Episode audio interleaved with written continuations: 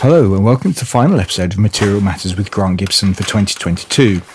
I've been doing this for four years now, would you believe? But for listeners who might be new to the show, the idea is that I speak to a designer, maker, artist, or architect about a material or technique with which they're intrinsically linked and discover how it changed their lives and careers.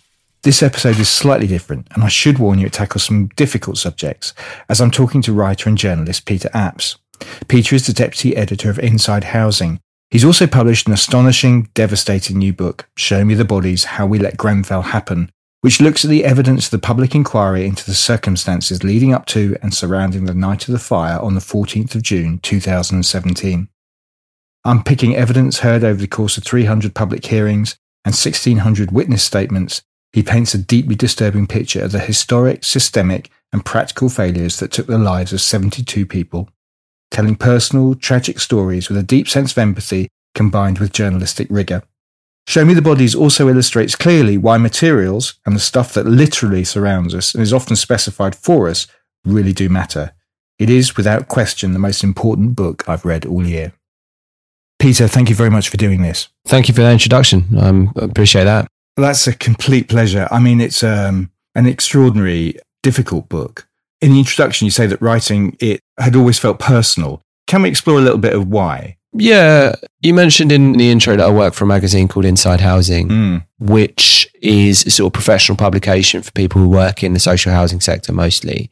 And there'd been a fire before Grenfell, which I, talk about right at the start of the book, called Lakanal House yes. in South London in 2009. Um, and that was in a social housing block as well, and it killed six people as a magazine, obviously that was a big issue for us and for our readers. And so in the years after that, we continued to follow that story and that issue. The question being, are tower blocks safe? Is the stay put advice that we give appropriate? Are we using the right materials to sort of insulate and clad these buildings? And I just finished a kind of fairly major piece on that in May 2017, where we got hold of some information about a cladding sort of, it's not quite cladding, but almost like cladding on a, um, another building which had been involved in a serious fire, which had been very, very nearly fatal. Mm. And we'd kind of done this big sort of warning about the fact that we hadn't learned the lessons of Lakanal necessarily. And there were probably lots of other buildings out there where there could be other risks. And so then to sort of see sort of just a couple of weeks later, what happened at Grenfell Tower, I just immediately had this feeling of, well, this is something which didn't have to happen. Mm. I sort of felt a need to communicate to people that fact, really.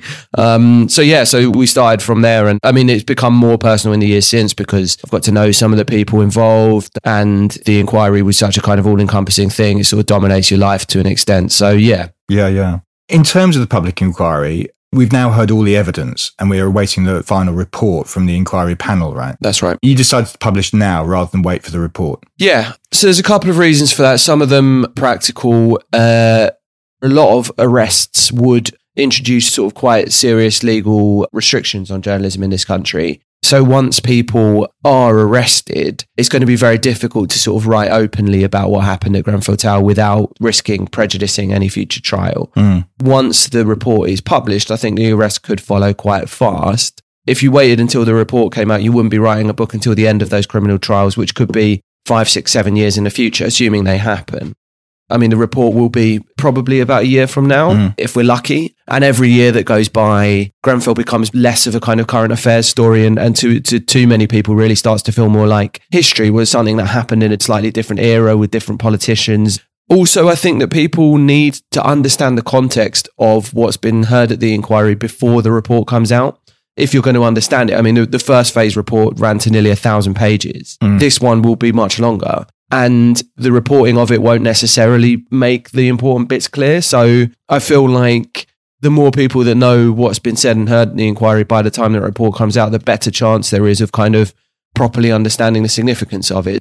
And also just the fact that this story was there, it was out there, it was in the public domain. You know, a lot of the evidence speaks for itself. And there's some quite important areas where the panel have to make judgments. But a lot of this stuff is, is essentially admitted by the witnesses and proved by documents. So yeah. it felt more sensible to go now rather than wait. Mm. And the book's title, Show Me the Bodies, where does that come from? It's a quote. Um, it's fair to say an alleged quote. The, the guy who um, is said to have said it denies using those words, but a couple of witnesses to the inquiry say that he did. He was a civil servant, a guy called Brian Martin, who was responsible for a period of decades for the regulations covering fire safety in residential buildings, particularly with reference to Grenfell, the rules around what kind of cladding and insulation you could use on the outside of them.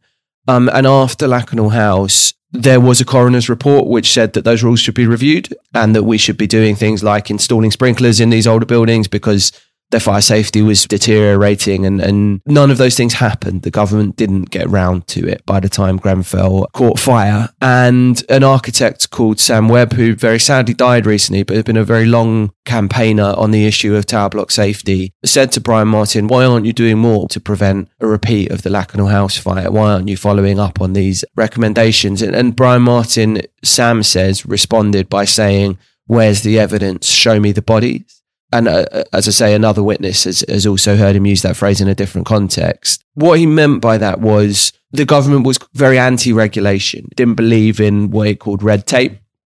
I didn't think it should impose what it called burdens on industry, and it, it, was very reluctant to do so throughout the last 30 years, but particularly at that point. You kind of date it to Michael Heseltine in 1984, right? Yeah, right. I mean, it starts from there, and, and we can get into that a little bit, but particularly in that kind of coalition era under David Cameron, yeah. they had what they called a war on health and safety, and there was a real emphasis on not imposing new rules on industry.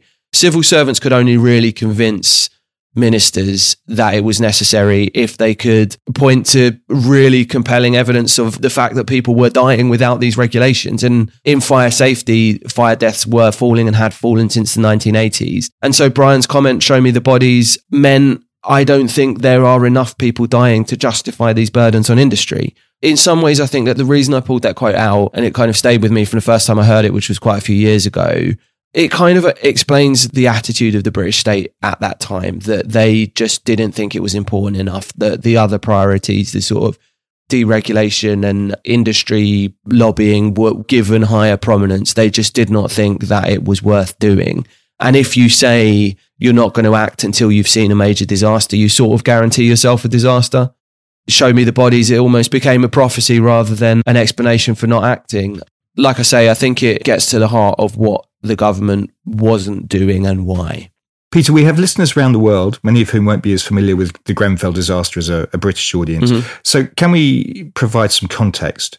Where is Grenfell? Can you give us a sense of the community that lived in the tower? Yeah. Because, I mean, it became kind of horribly clear there were issues around the refurbishment of the block, but many of the residents loved living there, it, it seems to me. Yeah, that's right. So Grenfell Tower was a it was a 24 story building in West London, part of West London called Kensington. There's quite a few areas like this in London, but Kensington's probably one of the most extreme in that it has very, very rich people in it. Some of the richest people in the world actually live in Kensington. And it also has very, very poor people and they live very close to each other. And that's a really positive thing in some ways about London and something it has which which other cities don't. But it also creates these tensions and difficulties in local politics, particularly where you have a local council which is elected primarily by the kind of richer residents but has so much power over the lives of the poorer ones. In this instance, it wasn't just the structure of local government, it was also their landlord. So Grenfell Tower itself is what we call social housing or council housing in the UK is, is public housing. So it's built by the state with government subsidy to make it cheaper over the long term for people to live in. So it's, it's designed for people who wouldn't be able to afford to get hold of private housing for whatever reason. And the tower was a real mix of people. It was a real, real mixed community. There was a huge North African, Moroccan community in there. There were lots of people from Spain and Portugal. There was sort of British, Irish people, Caribbean, people from the sort of South Asia, Pakistan, Bangladesh, um, Iran. So it was a, a huge mix of people from around the world. Because it's public housing, because it's social housing, people think Grenfell was poverty and people who had very little. And, and for some people, that was true. I think there was some flats where you had very recently arrived refugees from Syria, for example. Mm. But there were other people who'd got a council flat in the sort of 80s and 90s and they'd really built up thriving, successful lives. I think, you know, one of the guys on the top floor who sadly died in a fire was come over from Afghanistan. He'd fled the Taliban and he'd set up a um, chauffeuring business, which had really kind of like made real success, a really sort of high end clients around West London. And then there's others, people who just did sort of, you know, for want of a better word, ordinary jobs, people who sort of worked in IT. There was a guy who worked for an airline So he was off in Singapore on the night of the fire, but his wife was home. Obviously, in this country, again, something that might not be familiar to your overseas readers is um, people can buy their council home at a discount. So you had some of the flats had gone through right to buy. So you had people in there who were leaseholders who actually owned flats that were worth because of the place in London it was, you know, more than half a million, getting mm. up towards a million pounds. And some private tenants as well. There was a pair of architects in there, Gloria and Marco, who lived on the top floor and again, very, very sadly died in a fire. Both right at the start of their career. Gloria was involved in the refurbishment of historic buildings. They'd met at Venice School of Architecture and were just sort of starting their lives in London.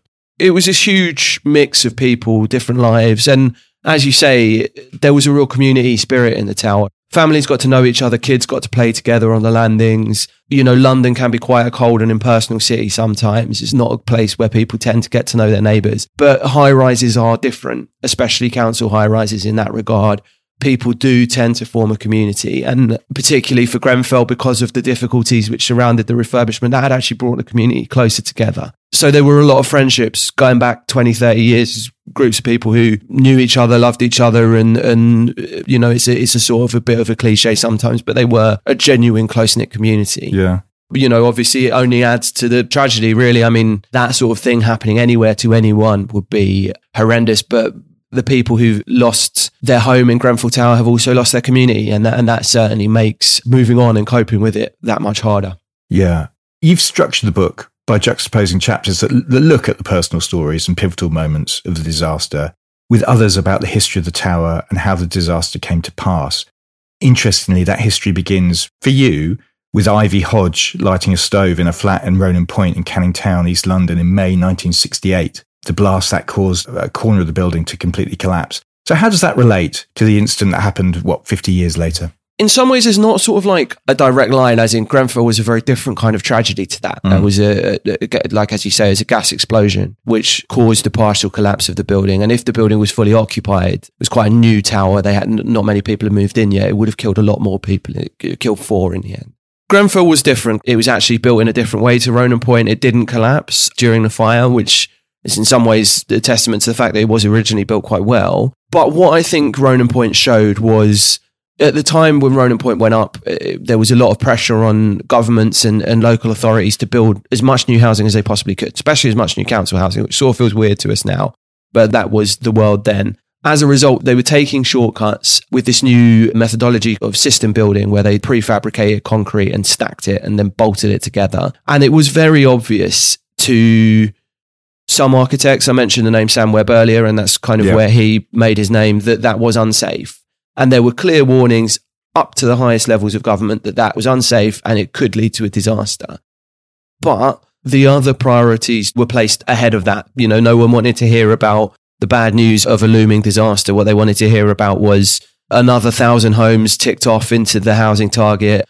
The local authorities are happily getting their grant. The builders are making quite a lot of money out of it. No one wanted to know that what was happening was dangerous. And Ronan Point, like Grenfell, was social housing where a lot of these disasters tend to happen in social housing because that's where, you know, even though you get dangerous cladding all over the place, you get sort of poorly built buildings all over the place. It tends to be the kind of combination of factors, poor management as well, and that real kind of like lack of care in terms of delivering a safe and, and secure home. It is a story from Ronan Point to Grenfell of a, it's a story of lack of care fundamentally, isn't it? That's the thread. Exactly. And so it shows that other things being given a higher priority, lack of care for the people who are ultimately going to have to live in those buildings. Mm. I mean, we're a podcast ostensibly about materials, but we talk about lots of other things as well, obviously through materials. This is a story where obviously materials were a matter of life and death.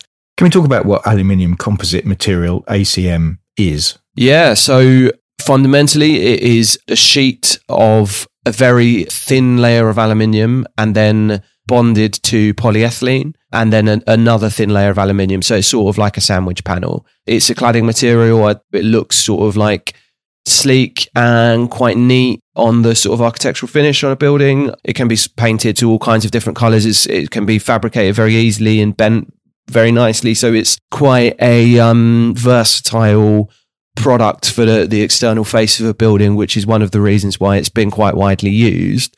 The problem is that polyethylene that I mentioned, which holds the two sheets of aluminium together, is a plastic, obviously, and it's a plastic derived from the same oil with which we use to um, make petrol. So that it is sort of sometimes said this burns like solid petrol, and it does burn like solid petrol because it actually is solid petrol. Mm. That's the material. And polyethylene melts at quite a low temperature and it ignites at quite a low temperature as well. So if that material is exposed to fire, the polyethylene will melt, it will drip downwards, it will ignite even before the aluminium has melted or fallen away. And so it can burn inside the aluminium. And it takes, therefore, if you've got that stacked up in a vertical line, it's going to take fire upwards very rapidly. But also because it melts and drips, it's going to take fire downwards as well and it's going to spread laterally.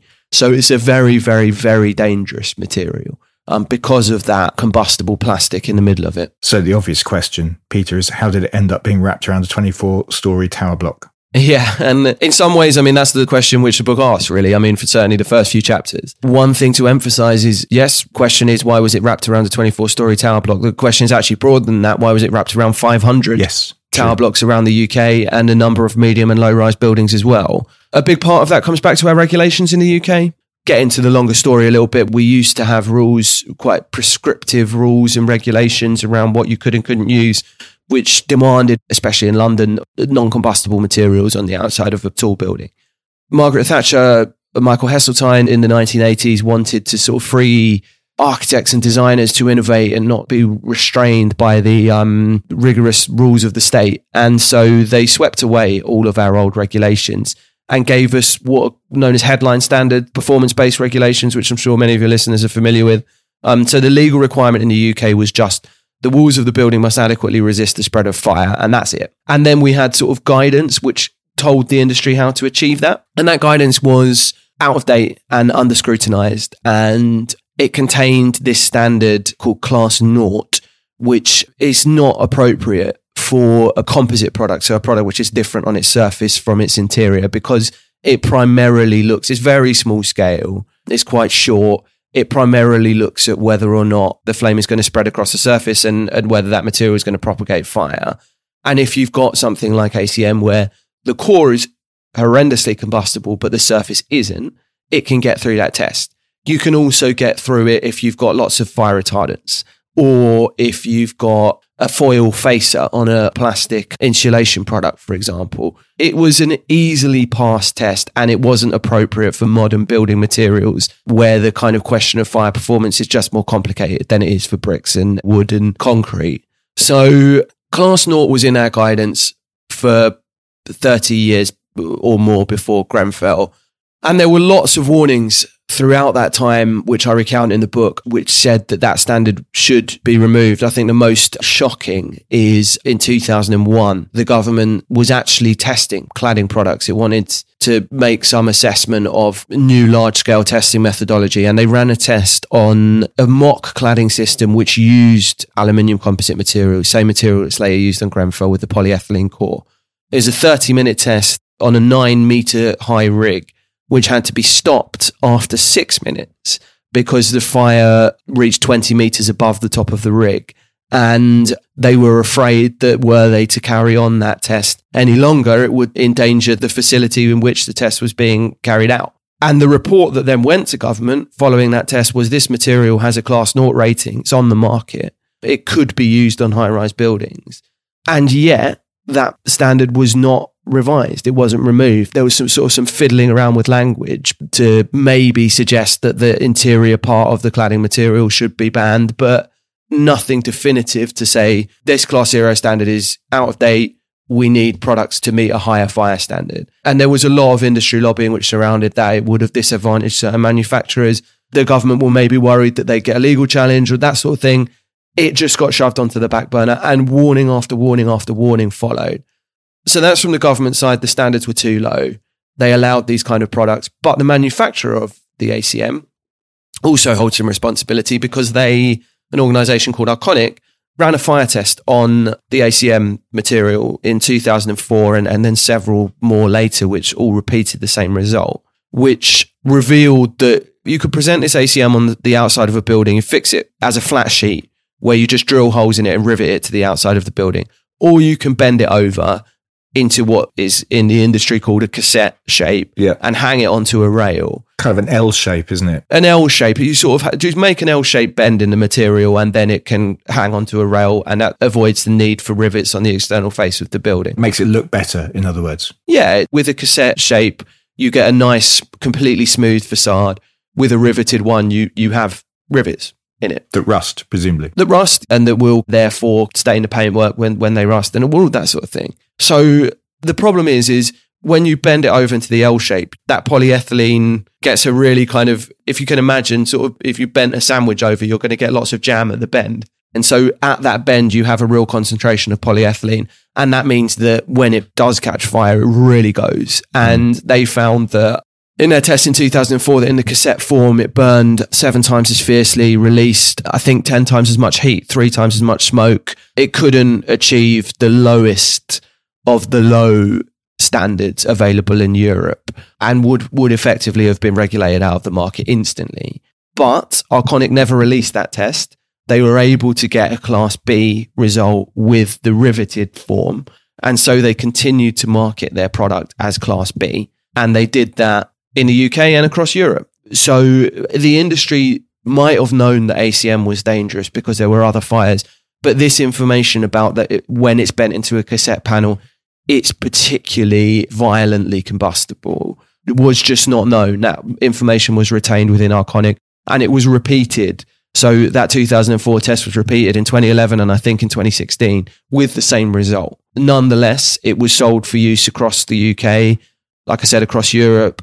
Arconic also had a more fire resistant version where effectively you blend the polyethylene core with some mineral. And so that means that there's just less of it. So it's going to burn less fiercely but it was slightly cheaper to do the polyethylene. Well, I was going to say there are three main types of ACM, aren't there? Yeah. One of which is non combustible completely. Yeah. One of which would have an entirely mineral core, the non combustible one. The sort of FR, as it's called, has a blend of polyethylene and some mineral. That one can burn, it, it can fail fire tests, but it sure as hell performs better than the pure polyethylene. And then you have pure polyethylene. Pure polyethylene, I think, and this price varies obviously depending on material prices and markets and all that sort of thing I think at the time of Grenfell, it was something like two or three pounds per square meter cheaper. So the saving is minimal to go to that more combustible product. But Arconic marketed the cheaper one because they knew that once it came down to sort of value engineering questions and public procurement and all of that sort of stuff, the cheapest one would give them an advantage over their competitors. Yeah, because initially, I think I'm right in saying it comes out of the inquiry, the architect Studio E had wanted to use zinc cladding on the block before it was switched. And the cassette panels were insisted upon by the um, Royal Borough of Kensington and Chelsea Planning Committee. They didn't like the idea of the rivet. Yep, that's right. I should say, I mean, it is fair to say that in that discussion about cassettes, nobody had any idea really until the Grenfell Tower inquiry revealed it about that additional fire risk with cassettes. Sure. They would have saved more money by using riveted panels. And that's what the contractors wanted to do purely because it would have saved them more money. But because of these, I think, slightly trivial concerns, really, certainly for the people who lived in the building about the sort of smooth and rust free nature of the external facade, they went for cassettes. Um, the choice mm. about using the ACM rather than the zinc, you're right. The Architect Studio E had originally specified a zinc panel, I think, which was sort of a combination of zinc and aluminium and completely non combustible. However, what I would say about that, the architects didn't make that decision because of fire safety concerns. They made that decision purely on aesthetics. The architects didn't even really know what the relevant standards were for fire safety. The guy, according to his evidence, just looked at the product he thought looked best. He didn't do that kind of investigation he offered ACM as an alternative in his specification. And when Rydon, the main contractor, came on board, there was the classic value engineering exercise. They bid a very low price for the contract, and then they were asked to go even further by stripping out as much cost as they possibly could. And yeah, they removed the zinc cladding and replaced it with ACM. So we got there via a combination of penny pinching and a sort of a preoccupation with aesthetics on the part of the planning committee left us with the most dangerous type of cladding in its most dangerous form. Mm. I mean, there's a moment where the kind of deadly relationship between materials, function, aesthetics in this particular disaster becomes very clear. Most of the cladding fires before Grenfell went up the building in a straight line, stopped and burned themselves out. This blaze wrapped itself around the building, and that was down to an aesthetic decision, creating what is described as a crown at the building's top that was made entirely of ACM. Yeah, that's right. So when the planning committee saw the original designs for the building, they felt that it kind of lacked flourish, it lacked flair. And so the architect went away and put a crown on the building. They sort of looked like, it's quite hard to describe. They sort of look like half an aeroplane wing on each facade almost. And it served no purpose. It had no insulating value. It did nothing for the building. It just was just there to kind of add to the aesthetic nature of the design. But those panels at the top, the sort of half aeroplane wings, were made from ACM. And so when the fire went up the building and reached the top. It ignited those panels and then it took them around the building at the top. One expert described it as effectively a fuse. There was a particularly tragic consequence of that, which is that during the fire, in part because the stairwell was compromised early, because people didn't have evacuation plans, they had mobility issues, and also because they say that they were told to go up. A lot of people fled upwards rather than going down and escaping the building. People from upper floors went up to the top. And because the crown took the fire around the building at the top, that meant that those flats where so many people were sheltering were some of the first to be affected by the fire. And so people in those flats, there was very little time in which they could have been rescued and they lost their chance to escape very, very fast. So, yeah, that crown at the top of the building had disastrous consequences. Mm. And behind the cladding panels was ton upon ton of combustible foam as you point out, with increased awareness of climate change, insulation is a big business nowadays. I mean, I remember writing a piece for the RIBA journal back in 2007, discovering there are two sides of the industry that really don't get on. What was used in Grenfell? So you're right. There is this industry rivalry between the mineral wool and the plastic insulation manufacturers. Grenfell is plastic. It was Celotex RS 5000 for the majority of the facade and it was a little bit of Kingspan K15, which came along as a result of a product substitution. Architectural expert to the inquiry has shown that they wanted to achieve very high U values. I'm sure your listeners will be familiar with. They wanted to insulate the building very, very well. And they felt, the design team, that they could only do that with plastic. But it has been demonstrated by the um, inquiry's architectural expert that that could have been achieved with mineral insulation the sort of role the insulation products played in the fire is quite hotly contested, and that's going to be one of the areas where the inquiry reports going to have to make some findings. The expert evidence is that because that ACM panel burns so ferociously, the contribution of the insulation to the rapid spread of the fire was actually quite minimal. Nonetheless, there's another expert who talked more about smoke and the production of smoke because a really important element of turning this into such a high fatality tragedy was the speed with which smoke spread around the building in the early stages of the fire. And the insulation is said to have contributed approximately the same amount of smoke as the cladding. And also, Celotex releases um, the Celotex products made from a plastic called polyisocyanurate, which releases cyanide when it burns, as well as the kind of normal products of combustion. And, you know, smoke is deadly. If it's got carbon monoxide in it, it's going to suffocate and kill you eventually. But smoke with cyanide means people collapse even faster. So the exact contribution of the insulation to the deaths and to the blaze is something the inquiry report is going to have to figure out. But what we have seen from the evidence is that there was some pretty poor practice from those insulation manufacturers in getting their products onto the market. Everybody, it seems to me, when you read your book and various other outlets that I've read, it seems everybody's involved. Everybody has their finger in the pie. There's a lot of buck passing going on. Yeah, well, um, the barrister who represents the inquiry described it quite famously now as a merry-go-round of buck passing. Mm. Um, and in his closing statement, which was only a couple of weeks ago, he produced a diagram of where the organizations are passing blame to and where it's being passed back.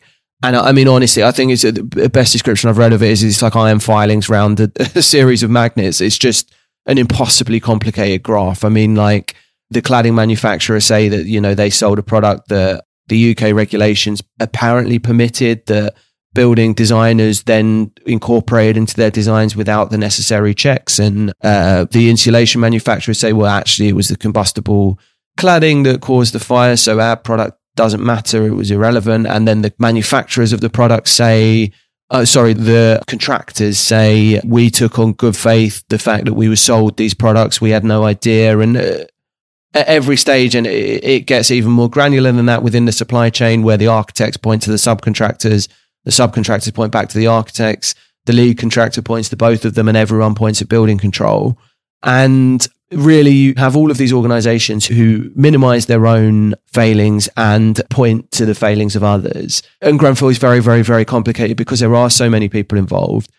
And all of them I think, share some of the blame and none of them hold all of it. And so it opens the door to that possibility. It's a real task the inquiry report has is clearly identifying the key failures which caused the deaths and where blame lies and who is to blame for what. Because nobody's to blame for everything, but I think most of them are to blame for something. And I think that's what the inquiry report really needs to tell us definitively. Yeah, yeah. I mean, there are a number of themes running through your book and therefore the disaster. There is a sense of British exceptionalism, for example, which manifests itself in lower building regulations, as you've mentioned. The fact that Britain is one of only two countries in the world, along with South Korea, not to require a second staircase in any buildings. In the US and Ireland, there must be a second staircase for all blocks over four stories, apparently. And then there's the issue of austerity, which you've touched upon, but maybe we can talk a little bit more about how did Cameron's government policy of swinging efficiencies or cuts in public services affect Grenfell? in several different ways, I think. Take the example of building control. In the UK, when you finish a construction, well, when you start a construction product, you have to apply to building control inspectors who work for the local council, or you can go to a private company if you prefer for oversight to make sure that the work you're doing complies with the rules. They sign it off at the end of the project, provide a completion certificate. And at RBKC, it was the local authority which oversaw the Grenfell Tower job their team had been cut, I think, from 12 members of staff down to around four. They used to have a special projects team who oversaw the more complicated jobs, and that was disbanded because they were losing this expertise. People were just getting better wages in the private sector. They were actively reducing the budget. And so you ended up in a position where Grenfell Tower was assessed and signed off by an inspector who had no experience of high rise buildings before, who had 130 other projects on his plate, and who made a series of important and quite basic errors. He didn't have the knowledge that he needed to deal with that job. And, and we'd got rid of that knowledge from the public realm in order to save money. And that's happened across the country. The, the cuts to building control in RBKC are, are by no means unique. There were implications for the fire service, less so on the night. And there's a lot of focus on, on the night. I don't know whether more fire engines and more firefighters would have really made a difference at Grenfell. And there had been cuts to both of those numbers in the years before. But I think where austerity really bit for the London Fire Brigade was they didn't have any money or time to invest in training, to invest in planning their strategies for high rise buildings, to invest in enforcement of fire safety rules because they're the enforcing authority as well as the one that fights the fires. They didn't have the money to upgrade their equipment. So uh, at Lakanal House, their radios failed because they didn't work too well inside a big concrete building. And at Grenfell, they failed again for the same reason. And they, they just weren't upgraded during that time. So it, the fire brigade just never developed. It should have. The fire brigade that arrived in 2009 at Lakanal House should not have been the same. And actually, by 2017, they were in a worse position. And really, they should have had investment over those years to improve, to get better, to get better equipment, to get better training, to get better insight don't always be on a skeleton rota where staff can't take a day out to learn how to deal with a call coming in from a resident in a burning building who doesn't speak English as a first language. But everything was cut to the bone and everything was put under pressure. It meant that kind of strategic, where do we need to change question was never being asked. They were just, how do we get through the next month? How do we get fire engines out to fires? And at the local authority as well, uh, the, the, decision not to replace the self closing devices on fire doors in Grenfell Tower is a crucial element of this blaze, again, being not just a cladding fire on the outside of the building, but one which killed lots of people inside it, was a financial decision. And in some ways, austerity might be a bit of an excuse for RBKC there because they certainly found lots of money for other things. But in an environment where central government is cutting funding and um, pulling back from investment in local government, you're going to see local government do the same. And, you know, there's a direct link there to the fire at Grenfell. I mean, even sprinklers, for example, we were told 2013 by the Lakanal House coroner that social housing blocks needed sprinklers. Now, that was never going to happen in an environment where the government was cutting back on state spending.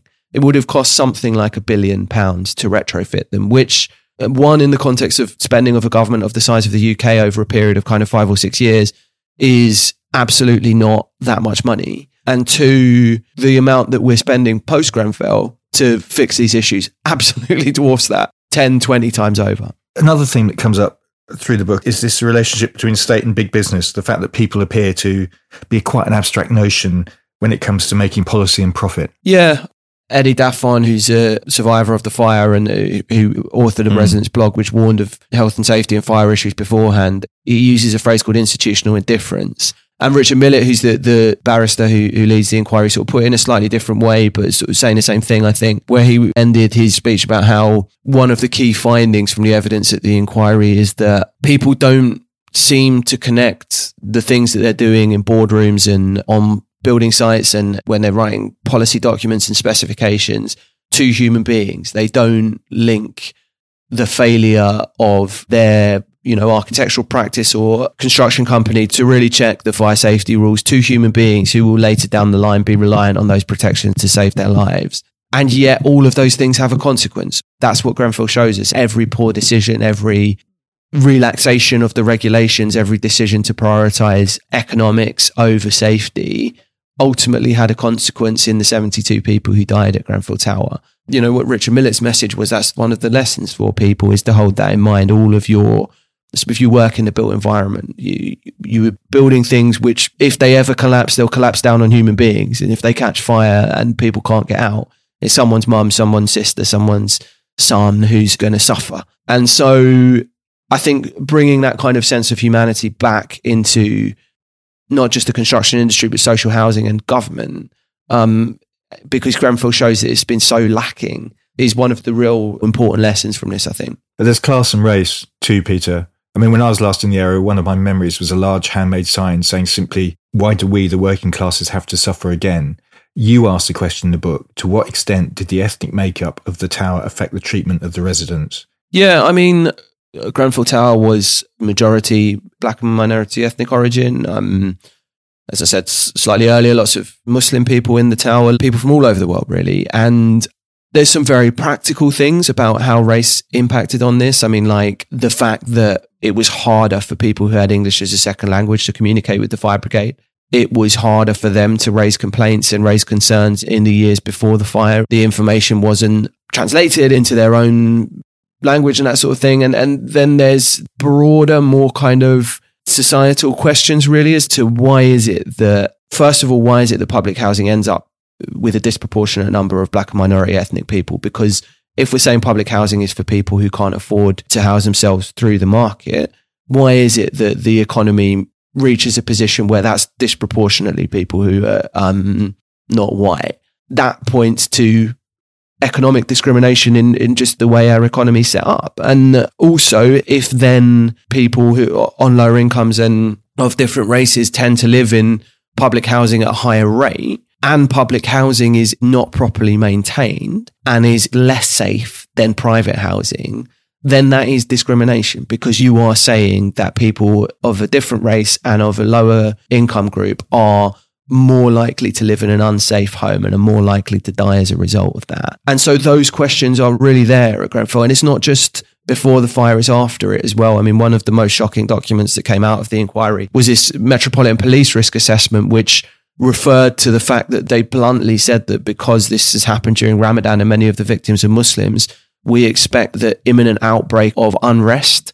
Um, and when you hear about the way the police treated the community and the residents in the aftermath of that fire, you get a really strong sense that they didn't approach it as a humanitarian operation, as a traumatized community that needed the protection of the state, they treated it as a public order operation. They were there because they thought people were going to start rioting and they wanted to stop them. They came in to intimidate the community, threatening people with arrest. There's reports of armed police patrolling the streets. You know, what are they there for? Who are those guns there for?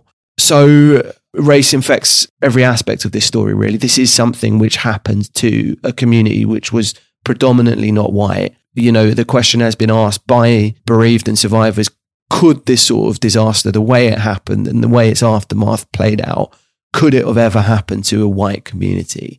And I think the answer is no, it would have been different. And so race plays a huge role in, in this story. So there are historic and systemic issues. There are practical issues. I mean, you've talked about the lack of self closing fire doors. And then there are things that happened on the night. One of the things that comes out of the book is the London Fire Brigade comes in for quite a lot of criticism It seems to me you're careful to praise the bravery of the firefighters who went in under what must have been appalling conditions, vision basically nil, heat unbelievably fierce. They must have seen some utterly appalling things. That said, you do take issue with what the sociologist Dave Baigent described as the highly male gendered need to get into the fire, comparing it to a tower block in Milan and the way that was treated, where essentially everyone was evacuated and the tower was allowed to burn down. There are problems with communication, as you pointed out, the lack of training, and crucially, the stay put policy, where residents were told to stay in their flats as the fire kind of raged around them.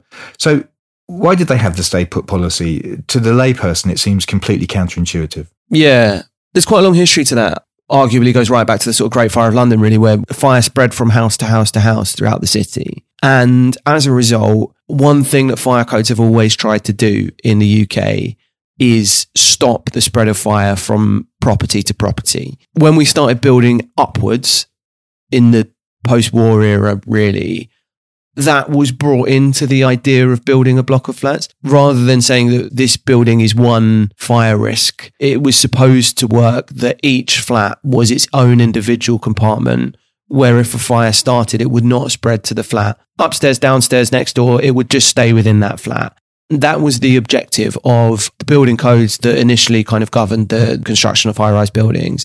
A, a, very admirable thing to try and achieve, I think. Like, it, if that works, great, fantastic. It saves everyone from even the inconvenience of having to walk out of the building every time the fire alarm goes off. And it's a wonderful idea.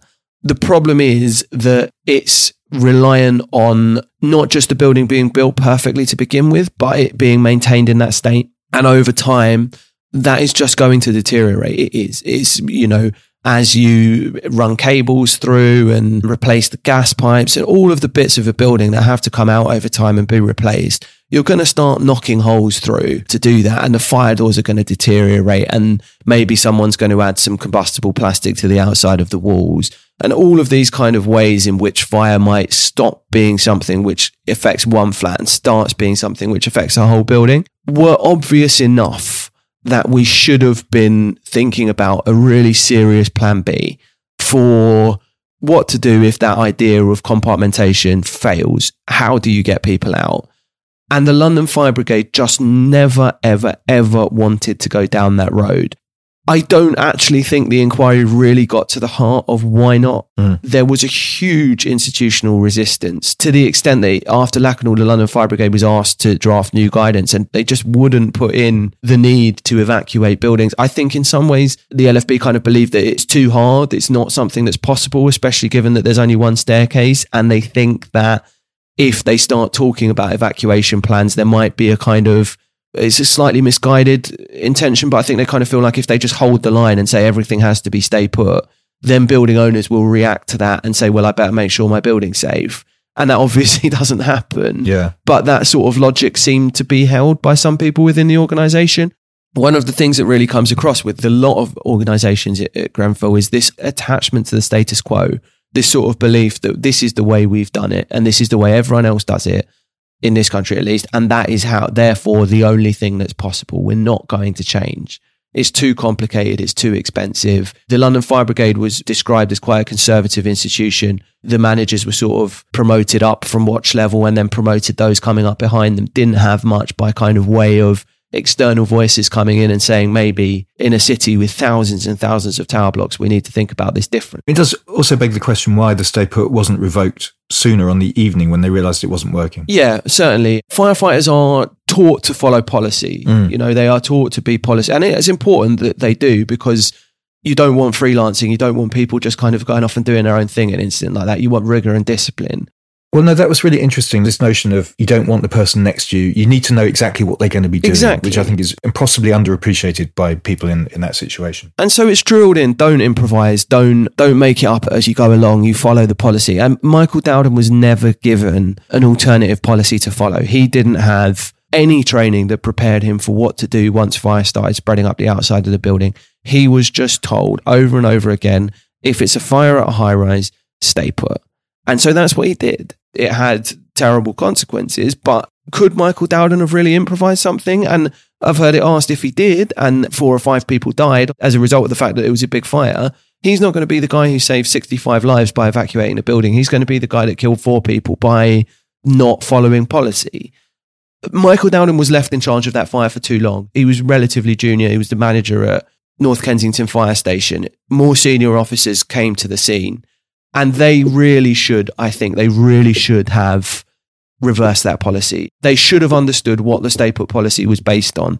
That idea that fire stays within an individual flat. It was obvious to anyone who looked at Grenfell Tower that that had failed.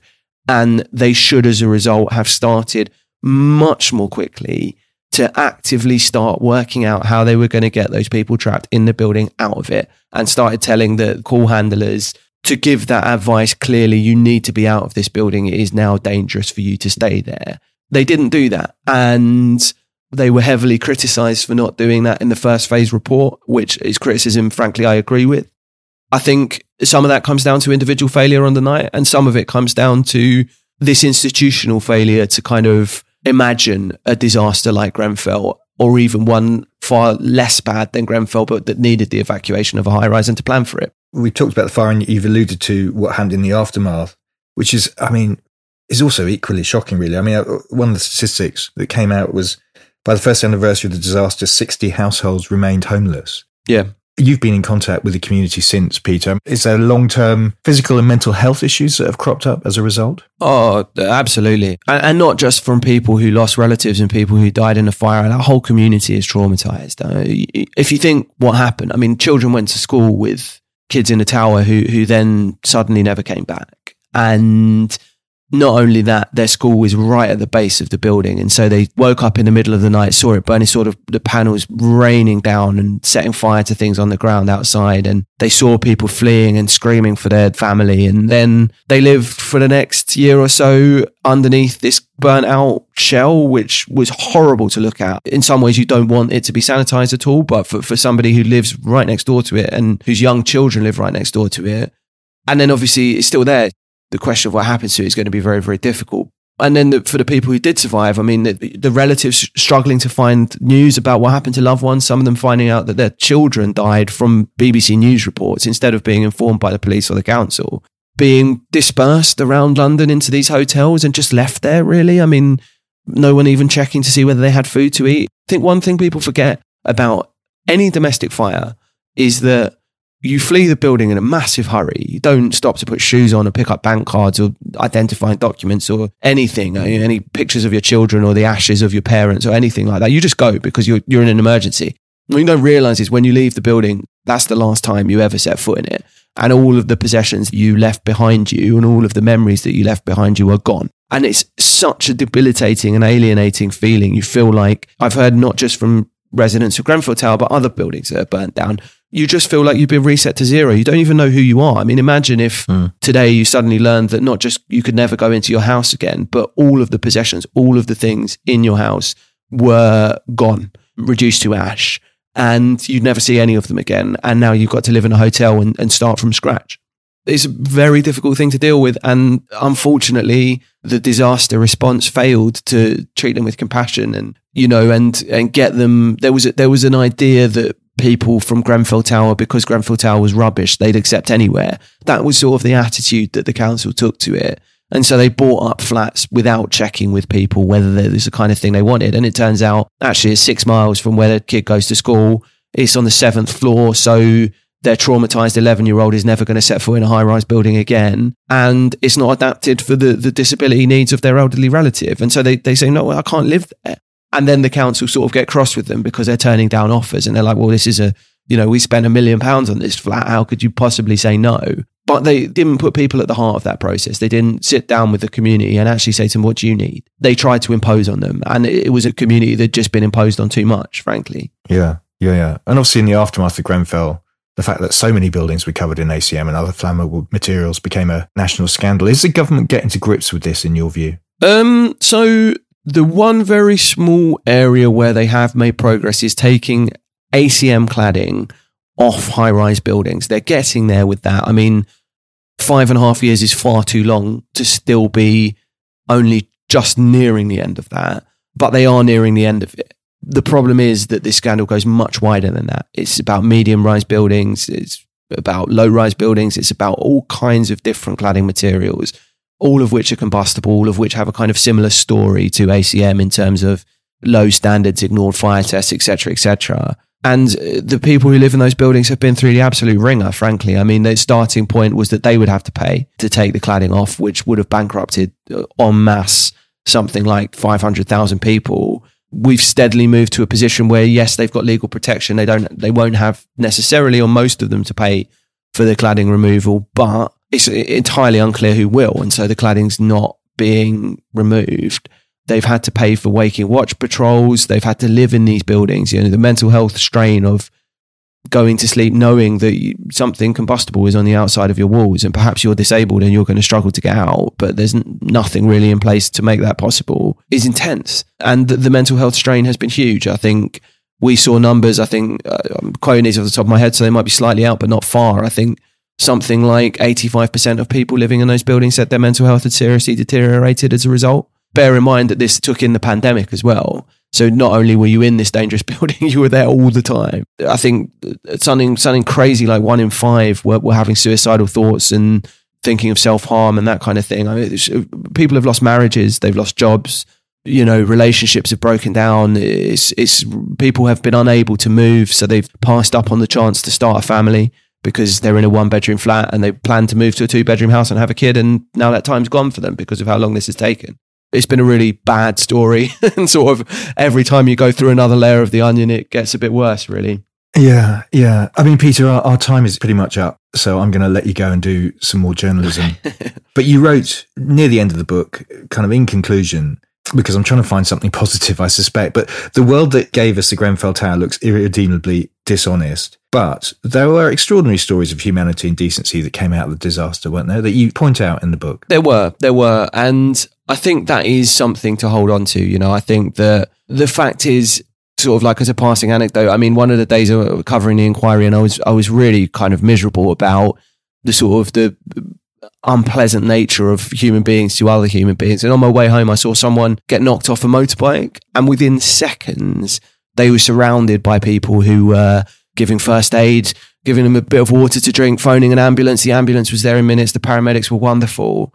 And you do forget that Grenfell kind of challenges us in this way, in that we can be very compassionate to people on an individual level. And the community at, at Grenfell Tower are an extraordinarily powerful example of that. Uh, the way they've supported each other powerfully, fight for their neighbours before the fire, and during the fire, they'd stop. People would stop and help, risk their own life to help someone they barely knew on crutches down the stairs and out of the building. And afterwards, all of this solidarity, all of this support that is still part of human nature. And I think the question is why, when we can produce communities like that, do we also produce structures and institutions which create things like Grenfell? And that's a imponderable question, really. But I think that it's easy to lose sight when you look at something as miserable as this of the fact that on a basic community based humanitarian level, we're capable of kind of great acts of bravery and good, as well as the callousness and evil that can also infect our, uh, you know, larger institutions. And yeah, that was a kind of parting thought which I left with in the book. So, yeah. We're recording this in December. This is your Christmas message. Christmas message. Peter, thank you so much for your time. I mean, uh, Show Me the Bodies. It's a hugely important, difficult, devastating, but vital book. And I think you've done a wonderful job. Thank you. Thank you. Thank you for having me on. Show Me the Bodies How We Let Grenfell Happen is available now. As ever, there are images from the interviews on our Instagram page, materialmatters.design, and you can find all the podcasts that I've done, sign up to our newsletter, and lots of other stuff at materialmatters.design. And finally, this is really important too. If you've enjoyed listening and want to see this podcast flourish, then please rate and review on Apple Podcasts or wherever you listen to this from.